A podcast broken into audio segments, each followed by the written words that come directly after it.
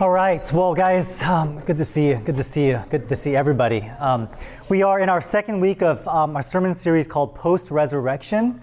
So, looking at what the what what in the world did Jesus do for 40 days after he rose again? And oftentimes, what happens after big events typically is lost and drowned out by the big event itself. And so today, last week we actually looked at Peter's uh, not Peter's, but um, Thomas's encounter with Jesus. And today we're going to be looking at Peter's encounter with Jesus that leads to a healed and restored heart. Some of you have come this morning and you need healing and restoration because of guilt and shame that you've experienced from the past. And hopefully, by God's grace today, you would have an encounter with Jesus that will set you free um, and allow you to really step into God's given call over your life. So, if you have your Bibles, I would love if you would join with me to, um, we're going to look at John chapter 21, verses 15 through 17 together. John 21, 15 through 17. And this is what it says. When they had finished breakfast, Jesus said to Simon Peter, Simon, son of John, do you love me more than these? And he said to him, Yes, Lord, you know that I love you. And he said to him, Feed my lambs. He said to him a second time, Simon, son of John, do you love me? And he said to him, Yes, Lord, you know that I love you. And he said to him, Tend my sheep. He said to him a third time, Simon, son of John, do you love me? And Peter was grieved, deeply affected in his soul, saddened, because Jesus said to him the third time, Do you love me? And he said to him, Lord, you know everything. You know that I love you. And Jesus said to him, Feed my sheep. Feed my sheep encoded in these encrypted words is Jesus' restorative act on a heart that was riddled with guilt and shame. We're Americans, and so as Americans, we know what guilt is, right? Guilt is experienced when you and I when you and I don't measure up to a standard or an expectation that we or someone else has put up for our put up, right? So if we say we're going to meet someone at 6 p.m. and we completely blow it and we forget and we're um, watching Wheel of Fortune at home, and then we get a text at 6:30 saying, "Hey, where are you at? You promised that we're going to meet, and I saw you write it down in your calendar." And afterwards, how do you feel? You feel really bad. You feel guilty. Do you feel shameful? Yeah. Our culture doesn't experience shame as much because we are an individualistic society, right? As individualists, the I matters more than the we. Now, when you go to other countries that are more collectivists and the culture around Jesus' time, the I is trumped by the we. And so, places that are more collectivist, they experience shame. Shame is guilt on steroids. Shame is not just I've transgressed an expectation or a standard, but because of my decision, it's affected my family, and it's affected the name of my family, and therefore my family now has bad standing in the community. And therefore, they can't get jobs and they can't get loans, and everyone distrusts them and everyone doesn't like them. Could you imagine? I mean, if you cause that on your family, and now your family is screwed because of your decision, you feel shame. Shame is this deep, profound feeling of unworthiness. It's not just I screwed up, it's I'm messed up. I have no worth, I have no value. It's shame, shameful, right? I grew up in a shame culture, right? As well as an individual culture, so I kind of navigated both places. most of us have grown up not in a shameful culture, but a guilt ridden culture. To understand scripture properly, you have to understand that this is a collectivist society during Jesus' time. They are experiencing not just guilt, but shame. Peter is dealing with shame. Peter feels like the ultimate loser. I mean, he just feels like there is no more purpose in his life. So, where does Jesus find Peter and the rest of the disciples, even though he's shown himself to him a couple of times?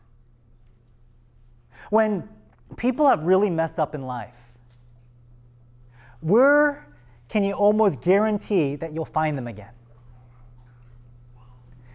They're back doing the things that they were doing before they felt like they had some footing on life. An alcoholic find Jesus, gone through AA, just feels really good about their lives, and then they do something that just triggers them and then make feel so much guilt. What happens? They drink. Is it because they're a bad person? No. Because they're so wounded, and the only place that they know can give them some sense of stability and it's somewhat familiar is the tavern. So they go there. It's not because they're bad, it's because they're broken. Peter and the rest of the disciples, guess where they're found? Found fishing, right? If you ever been to Westport, right, and been around people who fish for a living, um, how do I say this? They are not the most cleanest, morally speaking, of people, right? They're usually driving their boats out there with a big cigarette, right? And just, just very colorful words and very colorful story. What are you gonna do after this? Well, I'm gonna go to the local pub. It's where my family gathers. They're gonna do life there. The disciples are back fishing. They're not catching anything. All night they've thrown their nets, gathered their nets, thrown their nets. They're not catching anything. And then all of a sudden, Jesus from the shore, and they don't know it's Jesus. What do they say? Jesus says, Throw your net on the other side. Guys, the sun's starting to peak. It's not the best time for their time of fishing, right? Some people's fishing, but not their time. And then they catch so much fish that their nets are about to break, but it doesn't. And it amazes John that's why he includes it. And for those of you that are like, then this gospel, these, these are just fictitious stories made up. Listen, why do you account for, I don't know how many fish there were, there were hundreds of fish, right? Why do you count the exact number in a story unless it was true? Right? These details show that you're an eyewitness. We know that eyewitnesses, they don't eyewitnesses don't think linearly. Right? When you're arguing a point and you're trying to fool the judge, you think linearly. When you're an eyewitness, you think of this, and then, oh, that's feeling, and and then that sight, and then this thing happened, and you're just all over the place. You give this random detail, but for you, it's not because you're right in that space, reliving the experience. All the Gospels are eyewitness documents. So, they catch a haul and they bring it in, and then Peter's the one who recognizes that this is Jesus. So what does he do? He gets out of the boat and he starts running. Peter had another encounter when he saw Jesus and he heard Jesus, but this time when he got out of the boat, something miraculous happened. Why didn't Jesus walk? And why wasn't Peter able to walk on water the second time? I don't know, right? That's another sermon, but he didn't. He ran to Jesus, and guess what Jesus does? Guess what Jesus does to a man and to disciples who are brokenhearted, who have lost their sense of meaning and direction in life? He doesn't start off with having a counseling session. Guys, he cooks some breakfast. And it wasn't from the fish that they had. Jesus brought the stuff. He cooks them breakfast. Have you, have you wondered why is Jesus cooking them breakfast?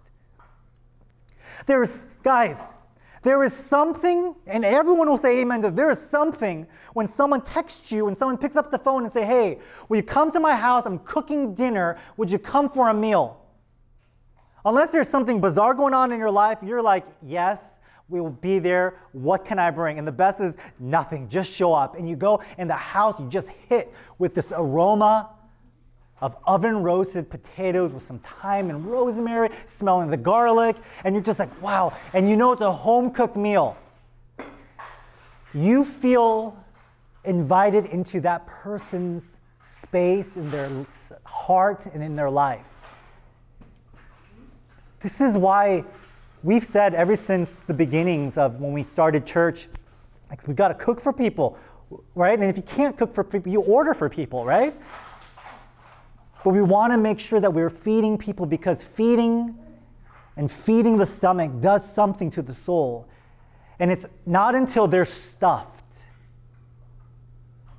that Jesus then does the deep surgical work of removing the spiritual cancer and tumor from Peter's soul.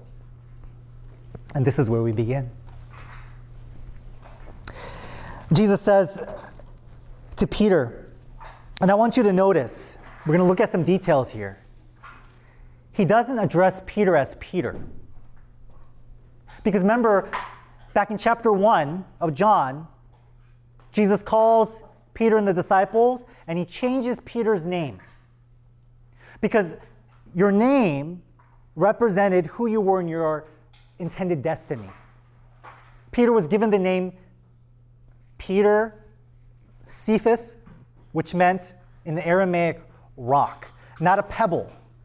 And it's upon you and your ministry, Peter, that the church is going to be built. Of course, it's on the foundation of Jesus, but Peter was going to continue what Jesus was doing in Jerusalem.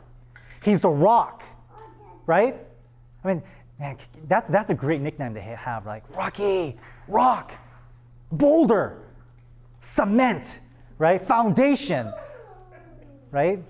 You, would, you wouldn't want straw, right?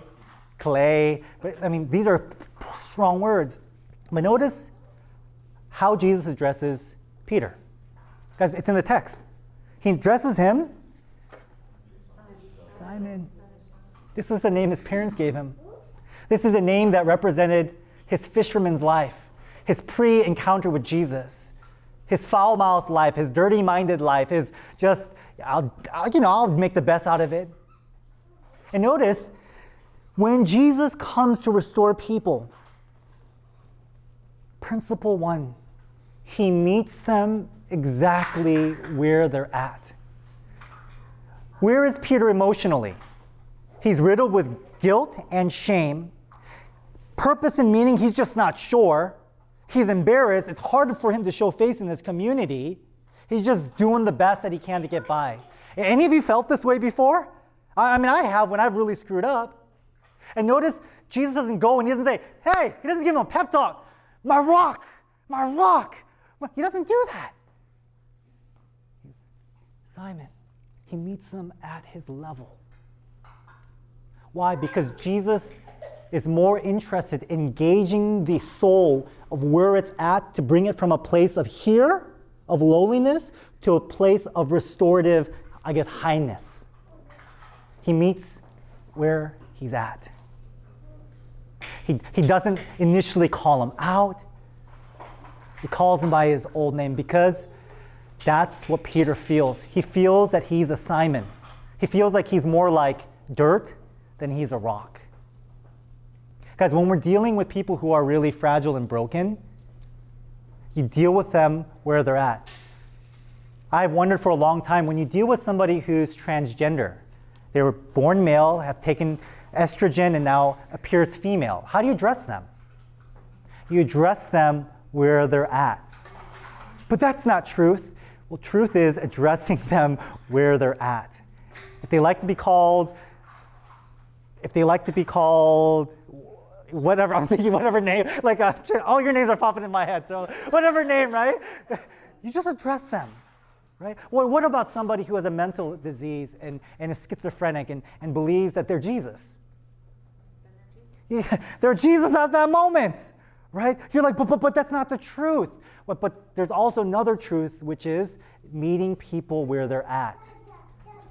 And eventually, hopefully, it'll get them to a place where their heart will feel safe enough to really open up. Peter or Simon, son of John. And he says, Do you love me more than these?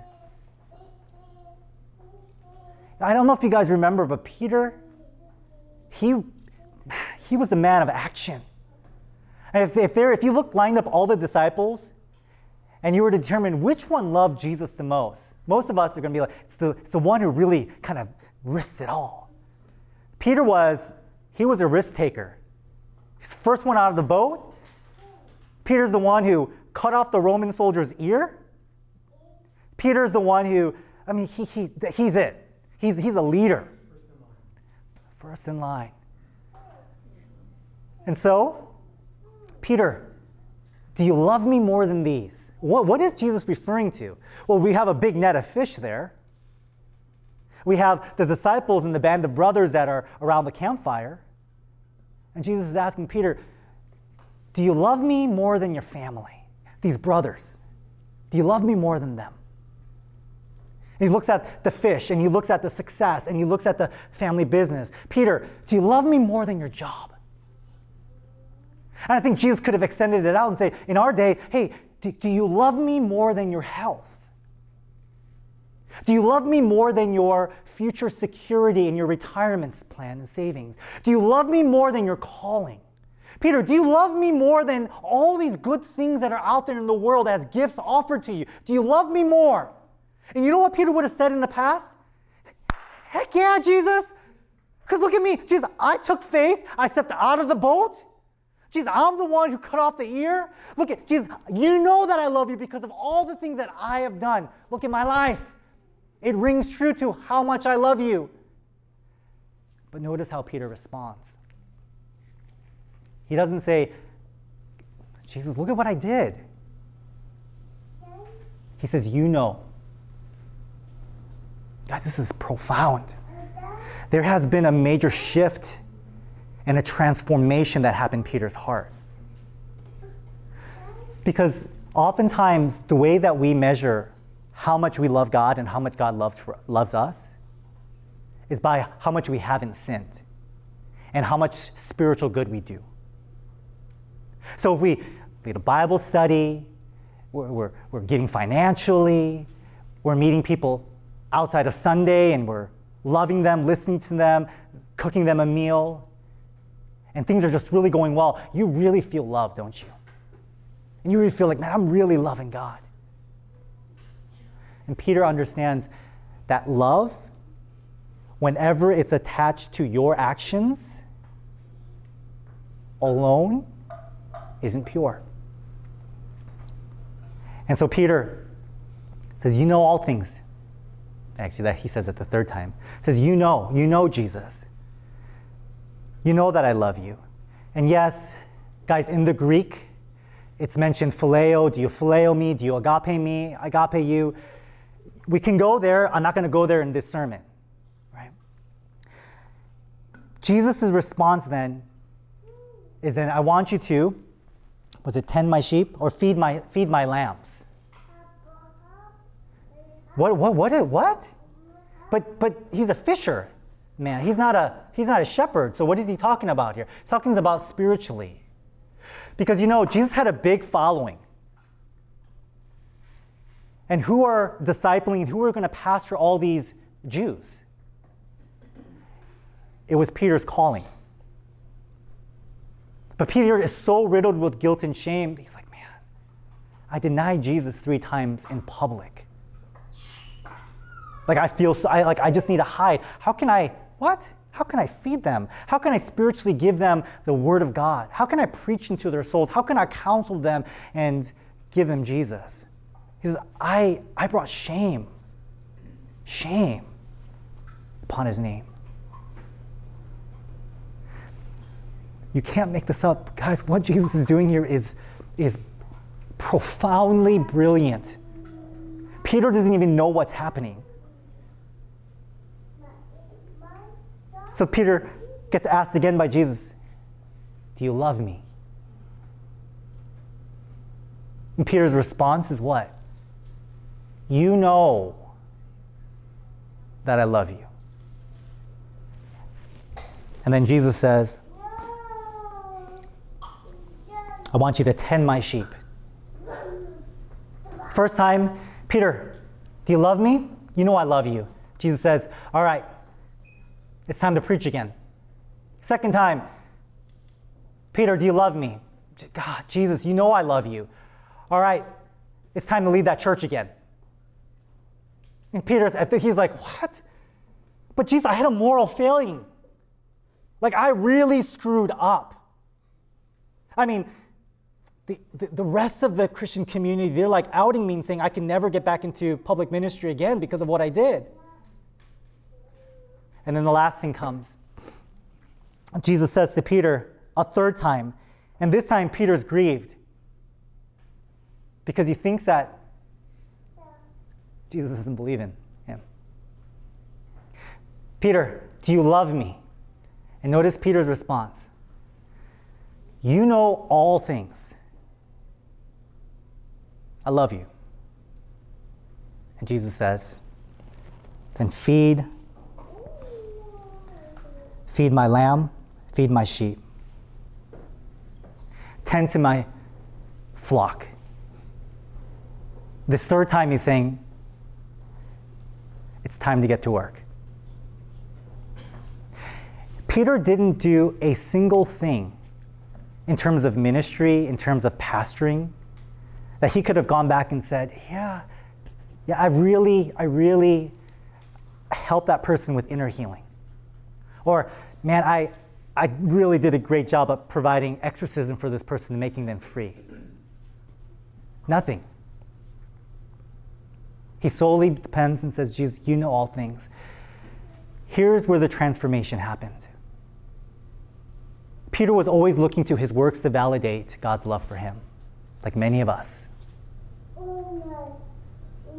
But for the first time, it switched. He now sees God's love for him as a validation that he's lovable and that he's loved. Jesus, you know all things. When everything's stripped away in my life, all the successes, all the accolades and achievements, when all that's gone, which it is now because I screwed up, and there's just embarrassment in my life, there's one thing that remains it's your love for me. And because of that, I love you. My question to you guys this morning is if the things in your heart and the goals and the ambitions and desires were stripped what lays at the bottom of your soul? Is it a deep appreciation and love for God? Because remember, Jesus says in the last days, all these things are going to be burned up. So your achievements, your accolades, all, all these great things, they're all going to be burned up. And what's going to remain? If God looks deep into your heart and puts his hand and he pulls up the thing that's at the very bottom, is it going to be his love for you? Peter finally got to a place where that rang true. That my God loves me. Before he believed God's love is contingent upon what I do for him, he didn't realize. And guys, he couldn't realize that God loved him unconditionally until he had the moral failure. Until he was absolutely wiped out in that rock bottom. He, did, he would not understand that God truly loved him, not because of what he did for God, but because he was an image bearer of God. Period. And because of that, he was restored. He was restored to ministry, he was restored to his calling because it was no longer about his calling and his ministry. Do you guys hear this? He was restored in his passion, his calling in life because it was no longer about that, but it was now about Jesus. Guys, um, some of you know our journey as we planted church four years ago and emerged last year with Cameron's church. God has done something amazing this last year, right? A few people of you know, and I'm going to tell you. For all my life, I didn't realize, but my identity was so tied into church and being affect people and to help them change, right? Part of it is I'm kind of wired that way, but then a part of it is dysfunctional because I think that by doing it better and having more opportunities, that it shows that God loves me more. And so having a church plant, but the church plant never getting over like 25 in average attendance after four years. What do you think that will do to someone's soul when they base a lot of their identity upon numbers and ministry success? So I, now my question, does God really care? Like, what about all these other churches that are blowing up on day one? Why does he care about them more than they care about me? Like, like I, I I've done more than them. I have more experience. Like, Lord, that, that makes no sense. It's finally, it's only a few months ago. God has just brought me some, to some, some deep stuff, deep stuff. And now it's not, God, why? Why we only have like 25, 30 people? Now it's like, God, thank you that we have this many people. And here's the thing if ministry success was experienced early on in the church, somewhere I probably would have had a major crash because it was all about me. In God's grace and providence, He saved me from me. right? And I'm like, wow, I didn't do, God, in terms of like success as a pastor, numbers wise, ain't, ain't very good, God, right? There's other churches that, boom, like 100 overnight. Oh, wow. And so I hate the question when people ask, oh, so how long have you been church planting? How many people do you have? Uh. But now I know that God, even despite our church not growing in, in, in, in the way that I wanted it to, I still find God's favor. And I realize it's not about what I've done for Him, but He loves me and He loves you because He loves you. I mean, when was the last time you guys were able to sit in that reality? That He loves you. Despite your failings, be, be, be, despite you not measuring up and making expectations, he still he loves you. And he doesn't love you like your mom or your dad loves you. He loves you unconditionally. And you're probably wondering when Peter was denying Jesus three times, where was God in all of this?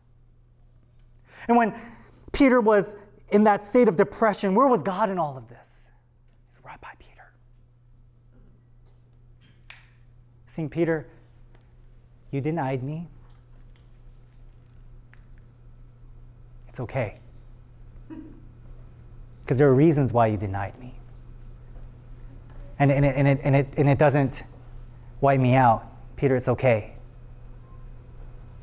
Peter, it's okay. And he couldn't believe it. Help. And then he has this encounter with Jesus. And finally, he's like, wow. I love God. I love Jesus. How do I know that? Because of the love that He has for me. Your failings in life does not determine and measure God's love for you. There is one work and action that determines it. It's that while you were in your guilt and shame and in your depression and in your mistakes and failures, God gladly surrendered and gave his life for you as a sacrifice to show you that his love is not contingent upon how well life goes but is contingent upon the fact that you are his child and you are his image bearer. He loves you. He loves you. Guys, he wasn't ready to do ministry. He wasn't ready to live into his call until he knew who he was. I'm a child. I'm a beloved. I'm a lover of Jesus. It's when he realized the course and the trajectory of his life forever changed. Peter had many blockages to knowing God's love. Peter's main blockage what was his determination and his desire to just do, do. He was a doer. Until he got to a place where he realized he could not do anymore. Would God still love me? when I'm at the end of my limits and ropes. When he found the answer was yes, everything changed. He loves you, he loves you, he loves you, he loves you, he loves you. What you did last week doesn't change the fact that he loves you. What happened to you when you were five years of old age, it doesn't determine how he loves you. He loves you, he loves you, and he never departs from his love. You're like, but what about that time when I walked away from God and I was really living in rebellion? He still loves you. And his heart and his affection for you has actually grown. How do I know this? When you have a child and a child is very, very difficult and they decide to go away, you think about that child more than you think about any other child that you have. You pray more about that child than any other child. Why?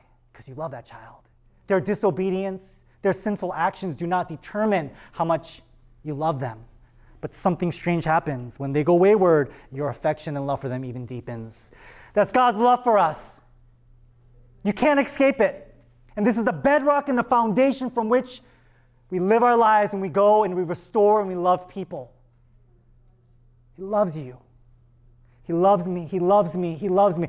Despite knowing the things that I do and the things that I think and what I say, He loves me. He's not happy. I can see sometimes him shaking his face, saying, Kevin, Kevin, Kevin. But He loves me. He says, Kevin, I will never leave you, forsake you. We will do this journey together until this is straightened out in your life and in your life. He's the best daddy you could ever have.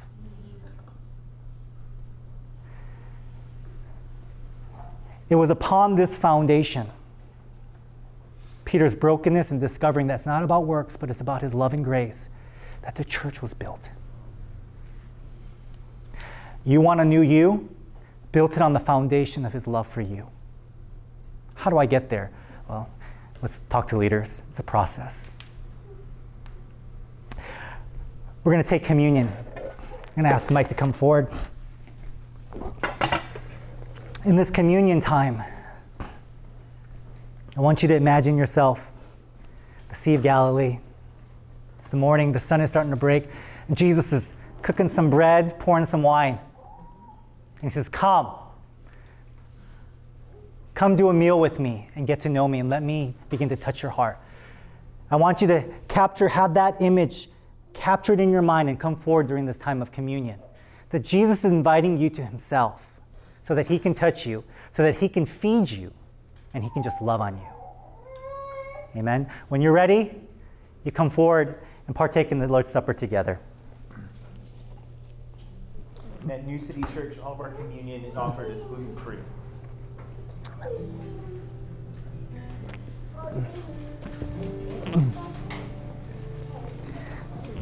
Ken, the body and the blood of Jesus given for you. Heidi, the body and the blood of Jesus given for you. Susanna, this is the body and the blood of Jesus given for you. Kelson, the body and the blood of Jesus given for you. Beth, the body and the blood of Jesus given for you. Mary, this is the body and the blood of Jesus given for you.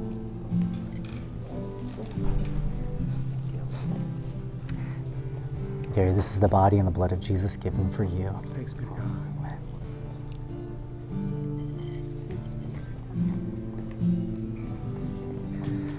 Antonio, this is the body and the blood of Jesus given for you.